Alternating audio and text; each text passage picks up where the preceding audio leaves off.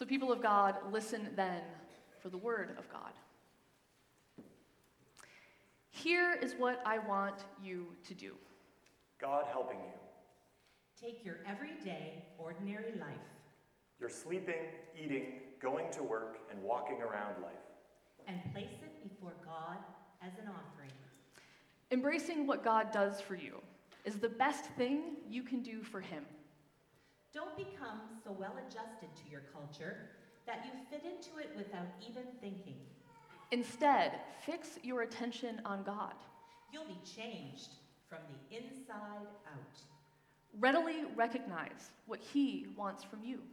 And quickly respond to it, Unlike the culture around you, always dragging you down to its level of immaturity. God brings out the best in you. God develops well formed maturity in you. I'm speaking to you out of deep gratitude for all that God has given me. And especially as I have responsibilities in relation to you, Living then, as every one of you does. In pure grace, it's important that you not misinterpret yourselves as people who are bringing this goodness to God. No, God brings it all to you. The only accurate way to understand ourselves is by what God is and by what He does for us. not by what we are or what we do for Him. In this way, we are like the various parts of a human body. Each part gets its meaning from the body as a whole. Not the other way around. The body we're talking about is Christ's body of chosen people. And each of us finds our meaning, our function as part of His body. But as a chopped off finger or a cut off toe, we wouldn't amount to much, would we? So, since we find ourselves fashioned into all these excellently formed and marvelous, marvelously functioning parts in Christ's body, Let's just go ahead and be what we were made to be. Without enviously or pridefully comparing ourselves with each other. or trying to be something we aren't, So if you preach, just preach God's message. Nothing else. if you help, Just help. Don't take over. if you teach, Stick to your teaching. if you give encouraging guidance, Be careful you don't get bossy. if you're put in charge, Don't manipulate. If you're called to give aid to people in distress, Keep your eyes open and be quick to respond. if you work with the disadvantaged, Don't let yourself get irritated with them or depressed by them. Keep a smile on your face. love from the center of who you are. Don't fake it. Run for dear life from evil.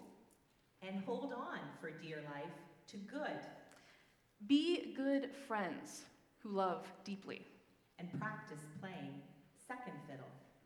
Don't burn out. Keep yourselves fueled and aflame, Be alert servants of the Master. cheerfully expectant. Don't quit in hard times. Pray all the harder. Help needy Christians. And be inventive in hospitality. Bless your enemies. No cursing under your breath. Laugh with your happy friends when they're happy. Share tears with them when they're down. Get along with each other. Don't be stuck up. Make friends with nobodies. Don't be the great somebody. Don't hit back. Discover beauty in everyone. And if you have got it in you, Get along with everybody. Don't insist on getting even. That's not for you to do. I'll do the judging, says God. I'll take care of it. Our scriptures tell us that if you see your enemy hungry, Go buy that person lunch. or if he's thirsty, Get him a drink. because your generosity will surprise him with goodness. Don't let evil get the best of you. Get the best of evil by doing good. This is the word of the Lord. Thanks, be to God. Amen.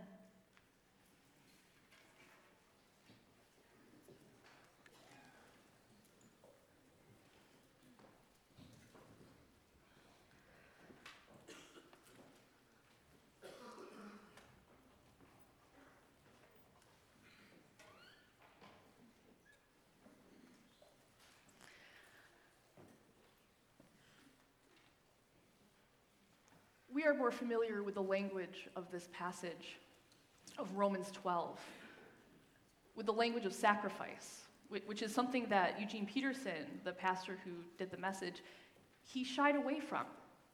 So we're more familiar with Romans 12, verse 1, in what we have before us in our Bibles, which is I urge you, brothers and sisters, in view of God's mercy, offer your bodies as a living sacrifice, holy, pleasing to God. This is your true and proper worship. The language of suffering is tricky. One big reason is that the imagery of sacrifice behind Paul's language here, it, it's pretty foreign to us. We aren't scandalized by the tension of a living sacrifice because our imaginations don't really have anything to draw from in this, which is one of the reasons why Eugene Peterson goes for the language of offering in his translation. We get that a little bit more, but we also lose something in that. Because Paul's original readers, they saw sacrifice all around them, and not in kind of the overly spiritualized way that we talk about it in church. They just saw dead carcasses. When, when they heard a living sacrifice, they, they understood the oxymoron going on in that phrase. Sacrifice was dead, dead. Not just dead, it was dead, dead. Because an animal first had its blood drained from its body. And then the body was hacked up into pieces. And then each blood drained piece was put on an altar and arranged to be burnt. So, sacrifice is dead, dead. It is not only blood drained and hacked up and cut up into pieces and then burned, there's, there's no living to this whatsoever. But, but we don't really kind of, our imaginations aren't filled with this bloody aspect of sacrifice. I mean, who among us has actually seen a, a, a butcher in the back kind of hacking away at, at a, a body and giving us those nice, beautiful slabs of meat that go on our plate as pork chops or juicy steaks? We, we see the appetizing piece of that. We don't see the bloody reality behind it. So the language of a living sacrifice is kind of meh for us. There's no blood and guts to it, to be quite literal. And the language of sacrifice can be tricky for another reason, too. One of the gifts and privileges of being a pastor is seeing the behind the scenes work of our life together as community CRC. Day in and day out, week in and week out, I witness the work that goes on to sustain and lead ministries and programs, to teach our kids, challenge our adults, to care for each other, to meet needs, to cook meals, to clean up messes, both real physical ones, but also real emotional and relational ones.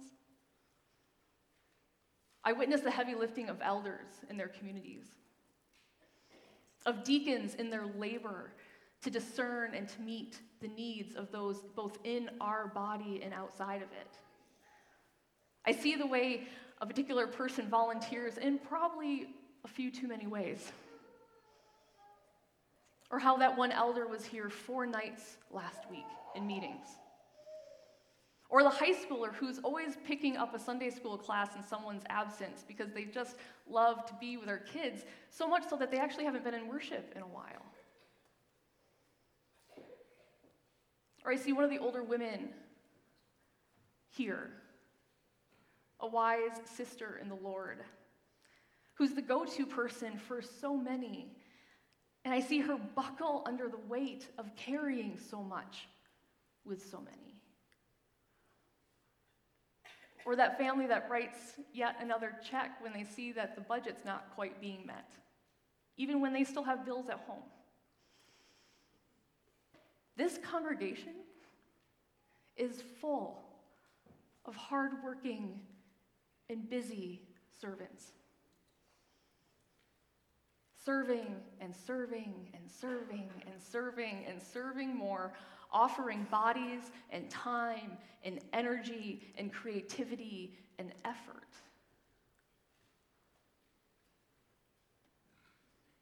And here in Romans 12, we encounter a zippy list of churchy to dos. Love from the center of who you are.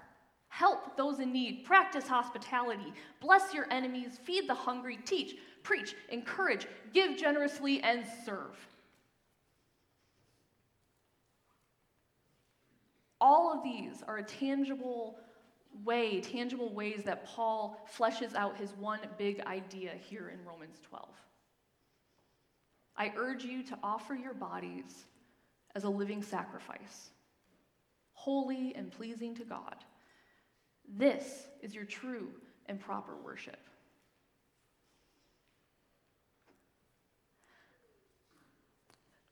But to stand here this morning and exhort you to do more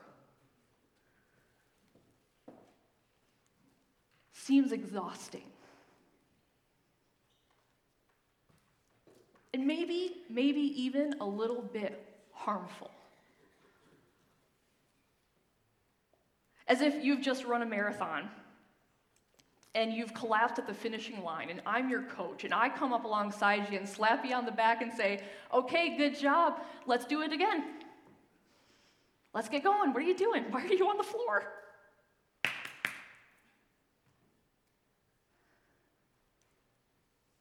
The language of sacrifice is a tricky thing,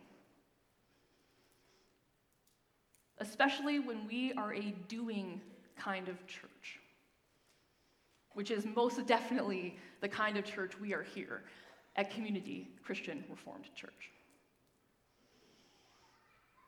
So, being told to just love more, help more, serve more, do more, give more that can easily push us right into burnout, to compassion fatigue, to the point where we collapse and wonder is this enough? Is this sacrifice holy enough? Is this pleasing enough to God?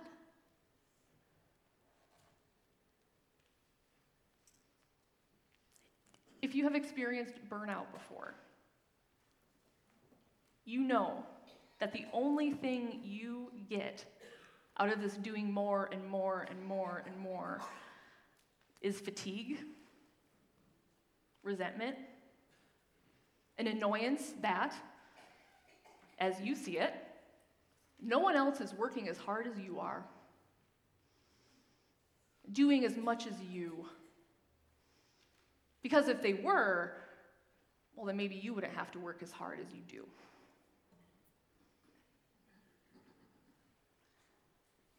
And that is not a kind way to view our brothers and sisters.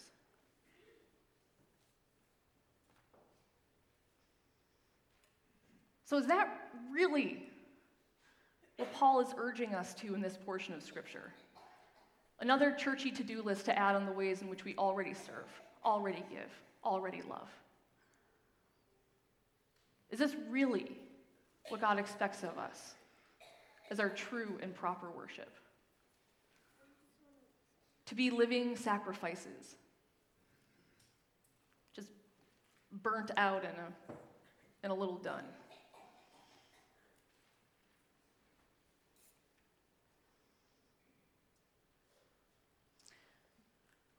But there is something else going on in Romans 12.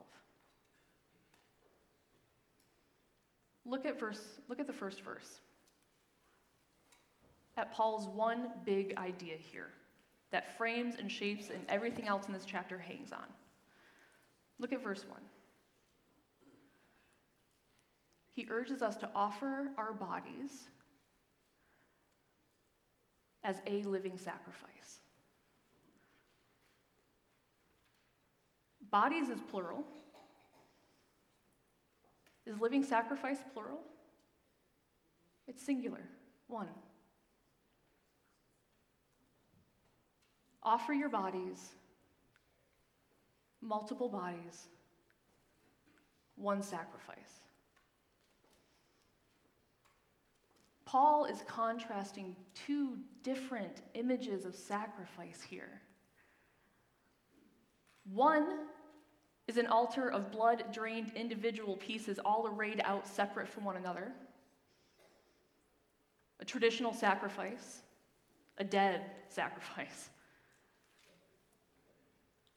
And then he's arguing for the single living sacrifice. Of all the pieces and parts held together in a single whole, a single living sacrifice. Where you expect death, Paul points us to life.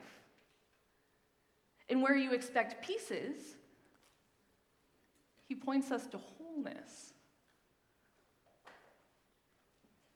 So the picture here in Romans 12 is not a bunch of individuals sacrificing their bodies and time and energy and creativity until they burn out. It is a picture of one body made up of many parts. Many bodies living and working together as one in a way that is both whole and holy and pleasing to God.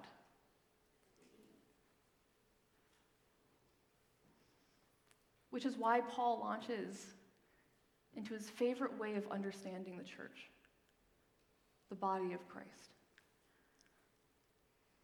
For just as each one of us has a body with many members, and these members do not all have the same function, so in Christ, we who are many form one body and each member belongs to the others.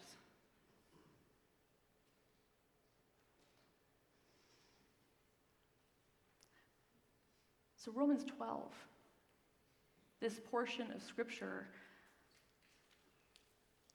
it at first appears as a laundry to do list, a laundry list of churchy to dos, a checklist of stuff we have to do and it reveals itself instead as the ways in which the ways of living together that knit us, many bodies, into one living sacrifice. One body held together by love and compassion and mercy and hospitality and kindness not held together by busyness and productivity and doing.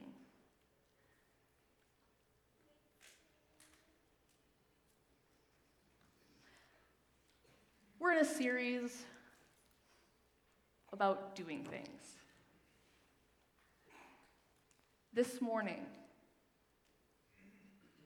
instead of calling you to do more, to serve more, to further sacrifice, to use your gifts even more. I invite you to remember the ways that you have received love and compassion and mercy in this body of believers. Recall ways that you have been blessed, that you have been served by your sisters and brothers in this little corner of God's body. Reflect not on what you have done or are doing, what you have produced, or what you have done, but on what you have received,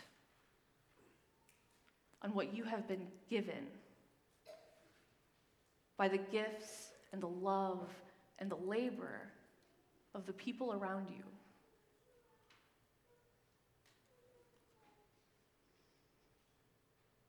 Because in a culture of doers and to do lists, of busyness and burnout, we can slip into thinking that we alone are doing it all. And the only fruit of that way of thinking is resentment and exhaustion and loneliness. And that is simply not true. Thinking that we alone are doing it all keeps us focused on our one little part. In our list of sacrifices and achievements, rather than this big, beautiful, living sacrifice to which we all belong, of which we are all a part.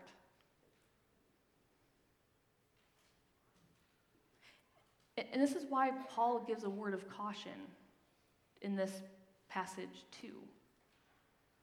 In this vision of who we are as the church. In verse 3, and, and I love the way that Peterson gives life to this, this portion. This is how he translates verse 3 in chapter 12. Living then, as every one of you does, in pure grace. It's important that you not misinterpret yourselves as people who are bringing this goodness to God. No, God brings it all to you.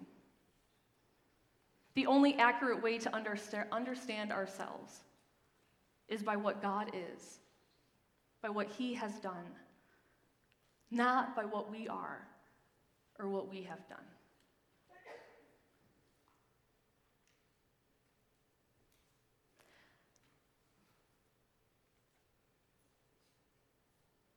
brothers and sisters? Not one of us did anything to deserve a place in this body. Not one of us did anything to deserve the gift of God's love, mercy, or grace. Not even a bit of our busyness. Not a, even a portion of our productivity not our doing. Nothing.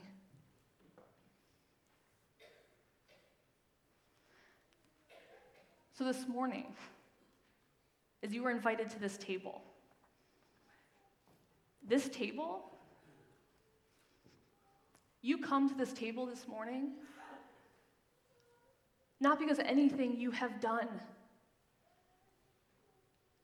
You come to this table because Jesus has already given and made the sacrifice needed for you to come.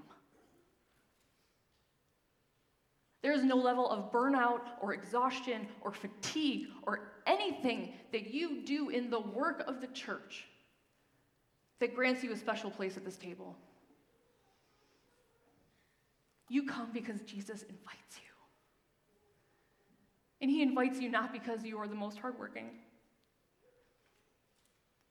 not because you've achieved something, but simply because He loves you. Because He loves you. That's it. So come to this table. Come to this table. Those of you who have checked off everything on your churchy to do list, and those of you who have not. Those of you who are burned out and exhausted. Those of you who think you have it all together. Maybe you do. But also come to this table, those of you who know you don't. All we have to do is receive this gift of body and sacrifice with grateful hearts with open hands. Because these are the gifts of God for the people of God. Thanks be to God. Amen. Please pray with me.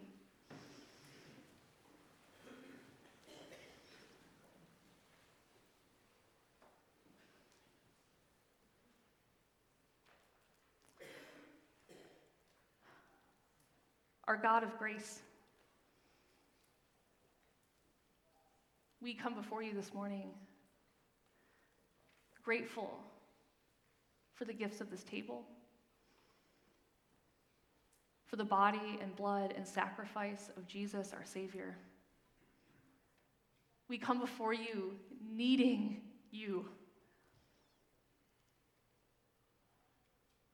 needing you.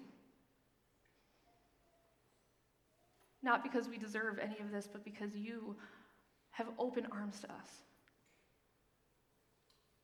Because you love us. Because we need you.